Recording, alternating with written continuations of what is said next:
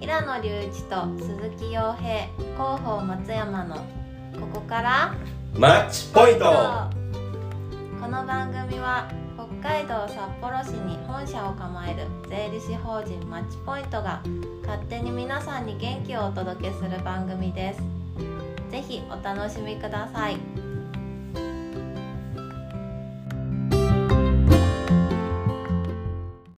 はい第50回ですおえ記念すべきね。ね、はい、50回続きました。すごいこれは、まずは続きますね。はい。はい でも本当に50回も続いたんだっていうぐらい、なんか、そうだねあっという間だったっていう感じはするけどね。毎回楽しく収録してるしね。うん、確かに。すごく楽しい時間だから。そういう意味では去年のね、7月からやってるから、ちょうど1年間みたいな感じだよね。そういうことですね。うん1年で50回できるんですね。すもうごいもう。54週ぐらいあるからね。うん。そっか。そりゃそうだわ。はい。で、まあ、50周年、50周年じゃないですね。何歳だよ、俺ら。そう。で、マッチポイントも実はね、7月の1日が創業日あ、で、4周年と。おめでとうございまというす。ことで、えーはい。ラジオはね50回やってきて、どうでしたか最初はさ、もう第1回目の収録なんてひどかったじゃおお、そう、何回も撮り直したもんね。ん。ねえ。投資で2回くらいやりましたよそうそうね。掛け声の練習これおと。かしいっつって。15分撮るので時間ぐらいちょっと噛んだりしたらやり直してたもんね。そうだね。うん今もう全く気にし気なにいしで、ないそのまま垂れ流してるから。いやでも人間こうやってね、ちゃんと慣れていくんだっていうところでね、新しいことを挑戦してもね。そうだね。成長してるんだろうね、これもね。うん、なんか人前で話すのもさ、練習だって言うじゃないねうん。えそんな1分間スピーチみたいなやつがさう、ん最初全然喋れないのに、もう1年もやってれば、どんどん喋れるようになるしさ。ねえこのなんか撮影、撮影収録収はい録だとさ、なんか、ほら、ラジオのイメージがあるじゃないうん。ラジオのイメージがあるときさ、なんか、間何秒か空いたら放送事故みたいなさ、はいはいはいはい。間を埋めなきゃいけないみたいな意識とかはああったよね。ありましたね。まあ今でもあるけどさ、うん。それがなんか普通に喋れるようになってるっていうのも面白いな。まあそうですよね。なんか普通、普通というか僕がやってる HBC のラジオとかだとうん編集するので、うんまあむしろ長い間話してって切るっていう感じですけど、で、このチャンネルに関しては、うもう生で全部入れるじゃないですか。ん。そうだね、ノーカットバージョンだからね。だからまあね、沈黙もそれはあるけど別にっていうね、気がしていそうだて、なんか通常会話だとさ、やっぱ沈黙ってそれはそれなりに意味があるじゃん。ある。考考えてる時間あ、そうそうそうそう、うん。そういう意味ではなんかちょっと瞬発力みたいなのが必要なのかなとう思んうけど。うんそれはあるね。確かに。いやー、でも4周年もうね、そうだうね。ん、あっという間いや、ああっという間っていうかめちゃくちゃいろんなことあったよね。あっという間なのかなすごい僕はなんか4周年ってもなんかものすごくいろんな、まあ、普通の、まあ、いわゆる税理士事務所が4年迎えましたっていうのって、うんなんか、まあ、ある種4年前だと何が変わりましたかって言われた時に、うん。多分1人2人人が増えましたぐらいとか、そうだね。ぐらいじゃないあと、どんどんそんなに劇的に変わるようなことはあるかなと思っていて。結構毎年いろいろあったよね。確かに。うん。改革がありすぎる。ね、このペースで改革してったら、もうあと10年ぐらい経ったら、別会社だね。芸能事務所とかになってんじゃないですか。ね、それぞれがね、タレント立ちしちゃってね。そうだね。これね、今面白いこと言ったね。芸能事務所ありませんかとか言われるんですよ。ええー、すごい。発信力があるからいやそうね。いう話も来るんですよ。え、面白い。だから、あながち間違ってないかもしれない。えー、やってるかも。やってるかもしれない。やりたいのやりたいじゃあ、まず聞いてこなきゃね。 あの、イケメンをスカウトして、私も第二のジャニーズ事務所に。なるほどね。 まあでもその4年間でマッチポイントが進んできた方向性っていうのは結構そういうのもあると思うんだよね。例えばそれがお客さんのためになるっていうんだったらやりますみたいなテンションなのよ。うん。うんなので例えばその芸能事務所みたいなのをはいやったとして、で、自分たちが芸能事務所やってるからお客さんのうん広告とか認知度を上げていくみたいなところにもう全部使っていいみたいな。うん。うんそのために芸能事務所やってるんです。だったら、なんかありじゃん。ストーリー的には、ストーリー的にね。うんそう。同じように不動産とかもそうじゃないんなんだかんだ言って不動産始めたのは、うんと創業してから2年ぐらいだったかな2年だね。うん、経ってからだけど、これも結局、なんか税金のことって全部置き去りにされて、不動産の、ね、手続き全部終わっちゃうよねって。で、最後になんか税理士のところに、確定申告してくださいとか、相続の申告しましょうかみたいな話が来るんですよ。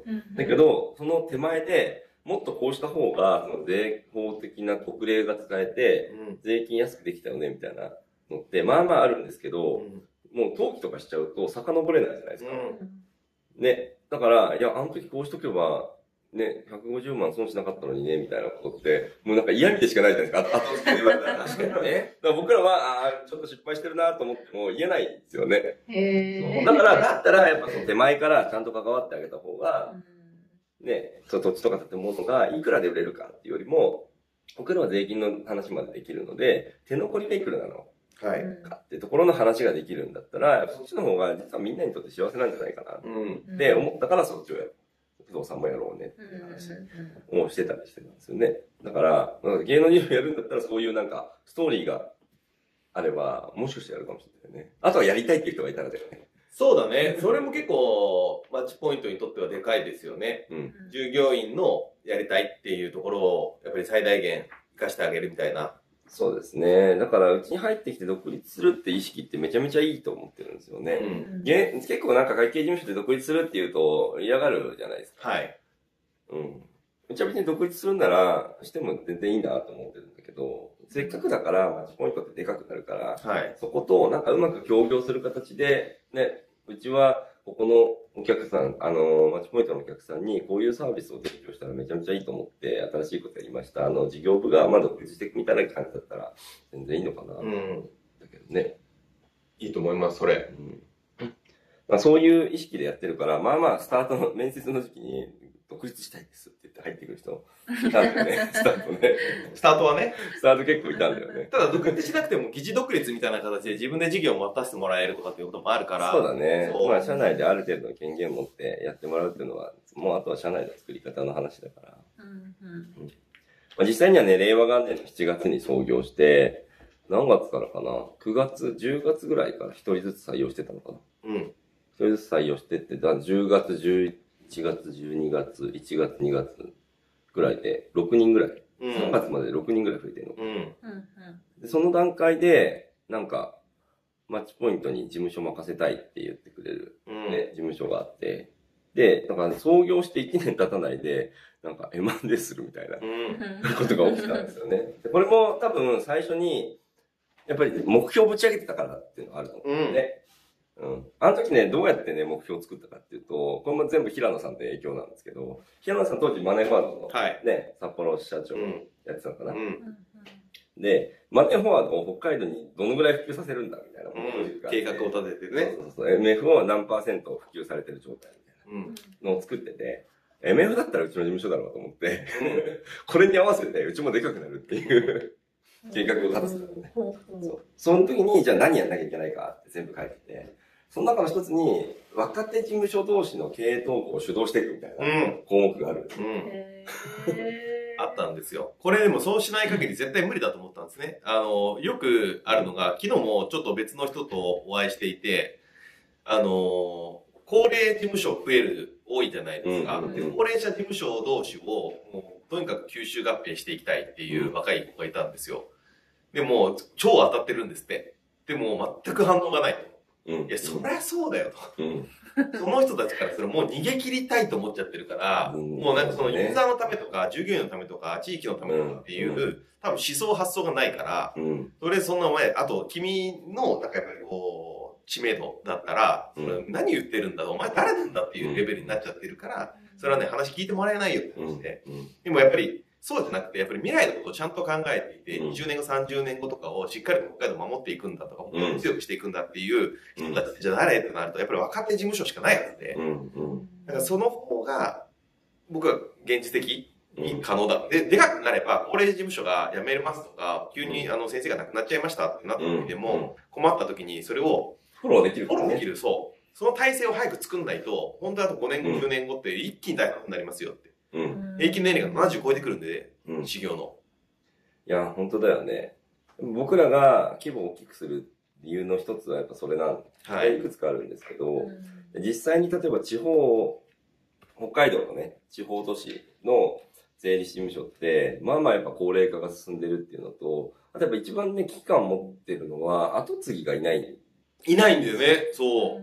まあうん他の経営だったら、会社だったら、で資格なくて後継ぎできるかそうら、あなれんでだす税理士じゃなきゃいけないの。そうなんです。資格を持ってないと、そなるほのど税理士だった法人だったら、税理士法人の役員っていうのは、税理士しかなれないし、うん税理士業務っていうのは、税理士事務所として、税理士が頭に、何立ってるところしかできないんですよ。うんなので、なんか、やる気があるだけじゃダメなんですよね。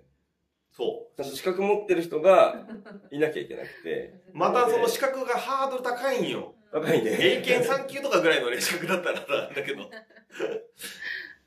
そうだね。なので、まあ、地方とかだったら、結局なんかさ、今のね、テレワはークできますよ、みたいな軸になった時に、じゃあその資格持ってる人が必ず地方都市にいなきゃいけないのかっていうのも、なんか世間的なさ、考え方からはちょっとずれてる感じするじゃない、うんだから、若い人が税理士になって、じゃあ地元に帰りたいっていうのは多分年取ってからとかだと思うんですよ。そうですね。うんでそういう人たちが、それが間に合えばいいんだけど、 で帰ってこない人たちもいっぱいいるじゃない、うんそうなってくると。うん、そうするとね、地方都市でちょっと税理士が足りないみたいな、税理士事務所のにね、カバーできる範囲が少ないみたいなことってあり得るので、そうですね。まあもうすでに起こってると思うしね。そうだね。んだからそういうのを、まあ、リモートでもいいから、やっぱりや、やれるようにならなきゃいけないと思うし、うん。うんさすがにね、なんか僕らがじゃあ、北海道と的ナンバーになりますよって時に、北海道の何、179市町、ちうん。ょっと数、数曖昧だけど、すべてにこう視点を置きますって話にはならない。そうです ね。何人必要なんだよ ぜひ179人必要。まあでも、一人ずつ。あ そう。一人はいなきゃいけないの、視点出すと ね。そう。それはちょっと現実的じゃないけど、でもやっぱ誰かがね、下支えできるような、え誰かがやるじゃないですか、こういうのって。うんうん多分うんだけど、やるなら自分たちがやろうっていう、やっぱその、この業界をね、ちゃんとしようっていう、じ、じ、なんていうの当事者意識みたいなうん。ものでしかないと思うんだけど。おっしゃる通りですね。でも、あの、まあ規模を大きくしていくってのはもちろん大事だし、あれなんですけど、やっぱり合わせてやっぱり知名度だったりとか、そうだね人ってすごく重要で、で、この間、あの、えっ、と、ティ TikTok 税理士さんのササさんってあの関西にいる、ううんーの TikTok ライブを夜聞いてたんですよ。うんまあ、インスタライブ多分並行してやってたらしいんですけど、TikTok ライブで多分70人ぐらい多分生でライブ、うんでも多分インスタの方がもっと多いはずだから、うんうんあの結構の人数がこう聞いてたんですけど、うんその中で、まあユーザーが質問す、あの、いわゆるリスナーが質問するわけですよ。うん。うんテキストで。で、テキストで、ば、ば、ぼーっと見てたら、あの、この間、あの、北海道の若手税理士法人が、あの、経営統合するっていうニュースを見たんですが、笹田さんどう思われましたかみたいな流れうんうんうで、絶対こんなニュースアップするのって税理士じゃないですか。そうだね。うん。で、笹さんがそれに対して回答したのが、なんか僕実は二つの事務所とも知り合いなんですよみたいな話で、で、もう僕はその規模化があんまりできなかったけれども、うんやっぱりそういう業界のことを考えたら、うんこうやってくっつい、若手同士でくっつくっていうのうはんすごく大大切大切なことだと思うし、うんうん応援してるみたいなことを言ってて、うんうなんかん。こんなところでもやっぱり有名になってきてんすだって、ごい。ねびっくりして、ね、笹さんってめちゃめちゃフォロワー多いし。いや、すごいめこっとちゃ有名な人だもんね。うんで、結構その一般の経営者なのか、個人の人なのかも結構バンバン質問してて、うんこういう場合の税金どうなりますかとかうんうんうん、相続することになったんですけど、どうしたらいいですかとかってうんうんういんう質問をしてたんで、結構一般の人が結構多く聞いてる中でうんう、んそういう税理士法人のネタがポンってぶち込まれてっていう話なんで、なんか一般のね、全国全国の人に、なんか一気に、本当だね。だってそもそも笹さん札幌とか北海道の人じゃないもんねあ、。そうそうそうそ大う阪だったっけお、奈良か奈良なか。はい、確か、あ、奈良かなそういうことでね。えー、すごい。ねありがたいよね。そうやって名前を出してもらえるっていうのは。うん。だって本来だったらね、 そんなの話題にすらならないじゃないですか。そうですね。下手すると。うん。知名度が上がるって、まあ大切だよね。大切ですね。やっぱいろんなセミナーとかに行った時にやっぱりね、聞くんですよ。税理士事務所って、あの、なんどこでもいいので、何個か思い浮かびますって。うん。いや大体誰も思い浮か ばない。本当にそう。もったいないよね。うんまあでも逆に誰もやってないからこそ、こうやってね、あの、もう道内で言うと、知名度で言うとトップ3ぐらいに入ってると思うんですよ、余裕で。うん。 マッチポイントは。だといいね。うん。だといいね。いやいや、多分入ってるよ、絶対。へーまあ、結構ね、いろんな経営者が集まるような会には行ってたりするからう、んマッチポイントを知ってる人って、まあまあ増えてきた、経営者の中では増えてきてるのかなとは思うう。ん。経営者でアンケート取ったら、割と知ってるね、知ってる税理士法人をしてくださそい。んマなこともないかもしれないよね。ッチポイントって出ると思うけどな。うんうん。だから逆に言うと、他が想像つかないじゃ他も想像つかない。ん。ね。確かにね。せいぜい自分の顧問税理士だったら、ぐらいじゃないですか。そうだねでも自分の顧問税理士の名前さえ言えない人も結構経営者いるじゃないですか。ワンチャンいるあれねな。んだっけなーみたいな。担当者は田中くんなんだけどな、みたいなそこうとをそう言うそうそんなもんなんだ。いや、結構そんなもんですよ。へーうん、僕、だからお客さん、なんかね、いろんな人に、あ税理士さん、どこ、どこでお付き合いしてるんですかって聞いたら、いやちょっと覚えてないなって言うんですよ。うんまあそれぐらいの経営者からしたら、多分、ポジショニングにあるんだと思うんですけど。そうだね。うん。いいや、やで、もまだ4年だからね。そうだねま。あでも4年とはいえね、節目なんで、しっかりと節目節目は大切にした方が僕はいいと思っているのうで、んうんまあしっかり4年のね、えー節目の振り返りとかは、あの、ぜひみんなの前でして、ねえ、本当にいろんなことあったから、まだ4年かって感じはするよね。いや、そりゃそうですよ。なんか、ね、いいことも悪いことも含めて。丸4年ってこと次5年目に入るってことそう、次5年目。丸4年だよね。令和元年の7月で、次、令和5年の7月でしょ。そうですね。うんほんと丸4年。じゃあ5年に入るってことですね。うん。すごい。ちょうど4年前は独立の準備みたいなのがすごい大変だった。もんね。まあ、引っ越しとかね。そう、引っ越、え、まあそうだけど、準備も結局前の事務所で、業務を普通にやりながら、うん。普通にやりながら、今だと4月決算の申告をちゃんと終わらせつつ、開業の準備をするっていう。 地獄。まあ過ぎてみたらそんな大変だったかっていうとわかんないけど。へーすごいまあ。そのなんか若手統合、若手事務所同士統合しましたけど、どう思いますかっていう質問ってさ、どういう意図で聞いてんだろうね。いや、でもね、あのー結構、あのちょっとはっきりと覚えてないけど、世のうん中だったんで、うんフルだったんで、だからなんかポジティブな捉え方だったけどうんね、うんうん質問者の人も。はいはい。へーそんなセンセーショナルなニュースだったんですかね。珍しいっちゃ珍しいよね。珍しいかもね。なすんっかご、い珍しいと思へー廃業する税理士さんが新しい若手の人を取り込んで事業承継するとか結構あるんだよ。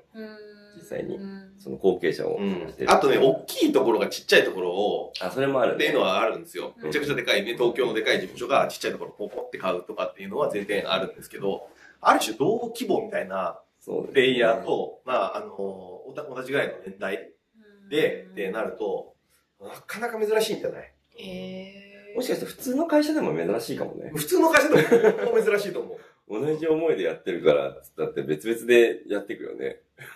業務提起しましたぐらいで終わるよね。それで終わると思うね。経営統合まではなかなかいかないと思うね。うん。やっぱ今後ね、大きくなってったりとか、その社会に貢献できる会社になるっていうところで言うと、まあ本当に別々でやってる意味ってないんじゃないって。でだ、から目的がね、そうです、そうです。うん目的と手段をみんな取り違えるから、そう、だからそれができないのって、 基本的にはトップの英語だよね。で権力を手放したくないなとか、自由にならなくなるのが嫌なのか、うんわかんないけど、隅々まで自分の意思を通したいみたいな感じではなくて、全体としてのあり方みたいなのを決めて、それぞれのその役員が自分の部署を適正に率いていくってことを多分やっていかないと、事業がでかくなっていった時に、ね、スーパーマンみたいな社長さんだったら結構いけちゃうのかもしれないけど、歴史に名を残してるようなね。はいうんでもその下に絶対優秀な人たちいっぱいいるはずなので、うん、そういう形はやっぱ作っていかなきゃいけないなって思いますね。っていうのがこの統合なので、まあ正直、うまく、うまくやるしかないというか、新しい僕らの形を作っていくっていう感じなので、うん。まあ、マッチポイントはね、もともといた人に関しては、今までやってきたやり方っていうのは、どんどん変えていくっていううのん、を、何僕らから発信じゃなくても、ね、現場の人たちから上がってくることもあったので、ちょっとゼロベースでやり直していいですかみたいな。この 仕組み作りみたいな。 あ別にいいよ、みたいな。だから普通はね、か変化したくないみたいなところが多かったりすると思うんだけど。でこれも結局マネーフォワードさんとの関わりでね、あの、よく平野さんがさ、はいションビジョンバリー以外のことは変えていいんだってうん、話をしてたじゃない。はい。でもマネーフォワードさんの中で言われてたと思うんだけど、そうそういうことを、まあ、僕らもパクって、 社内でずっと言ってたので、うん、やり方、ちょっとこれまずいなとか、もっと効率的なものないのかなって時は、基本もう何でも変えたいですっていうのを言ってくれればいいようん。っていう話に。いや、本当にその、まずね、その、 気づくっていうことがすごく大事だし、あの、やってみないとわからないことが結構あるんで、やってダメなら戻せばいいじゃないですか。そうですそれぐらいの感覚でやっぱりやらないと変化はやっぱりしづらくなるよね。うんで、今が常に100点でもないし、今が90点でもないんですよ。で、常に今が0点だと思って、今よりよくできるっていうことは絶対あるはずなので、まあ、そういうふうに成長していけばいいなと思っているので、はい。はい。まあ、時間もかなり、今日は4周年ということで、熱くいきましたんで、じゃあまとめをお願いします。はい。じゃあ、創立4周年ということで、はい。えーマッチポイントこれから第5形にトランスフォーマーしていきます。 形態。第5形態。第5形態に。フリーザが。よろしくお願いしまおす願い。します。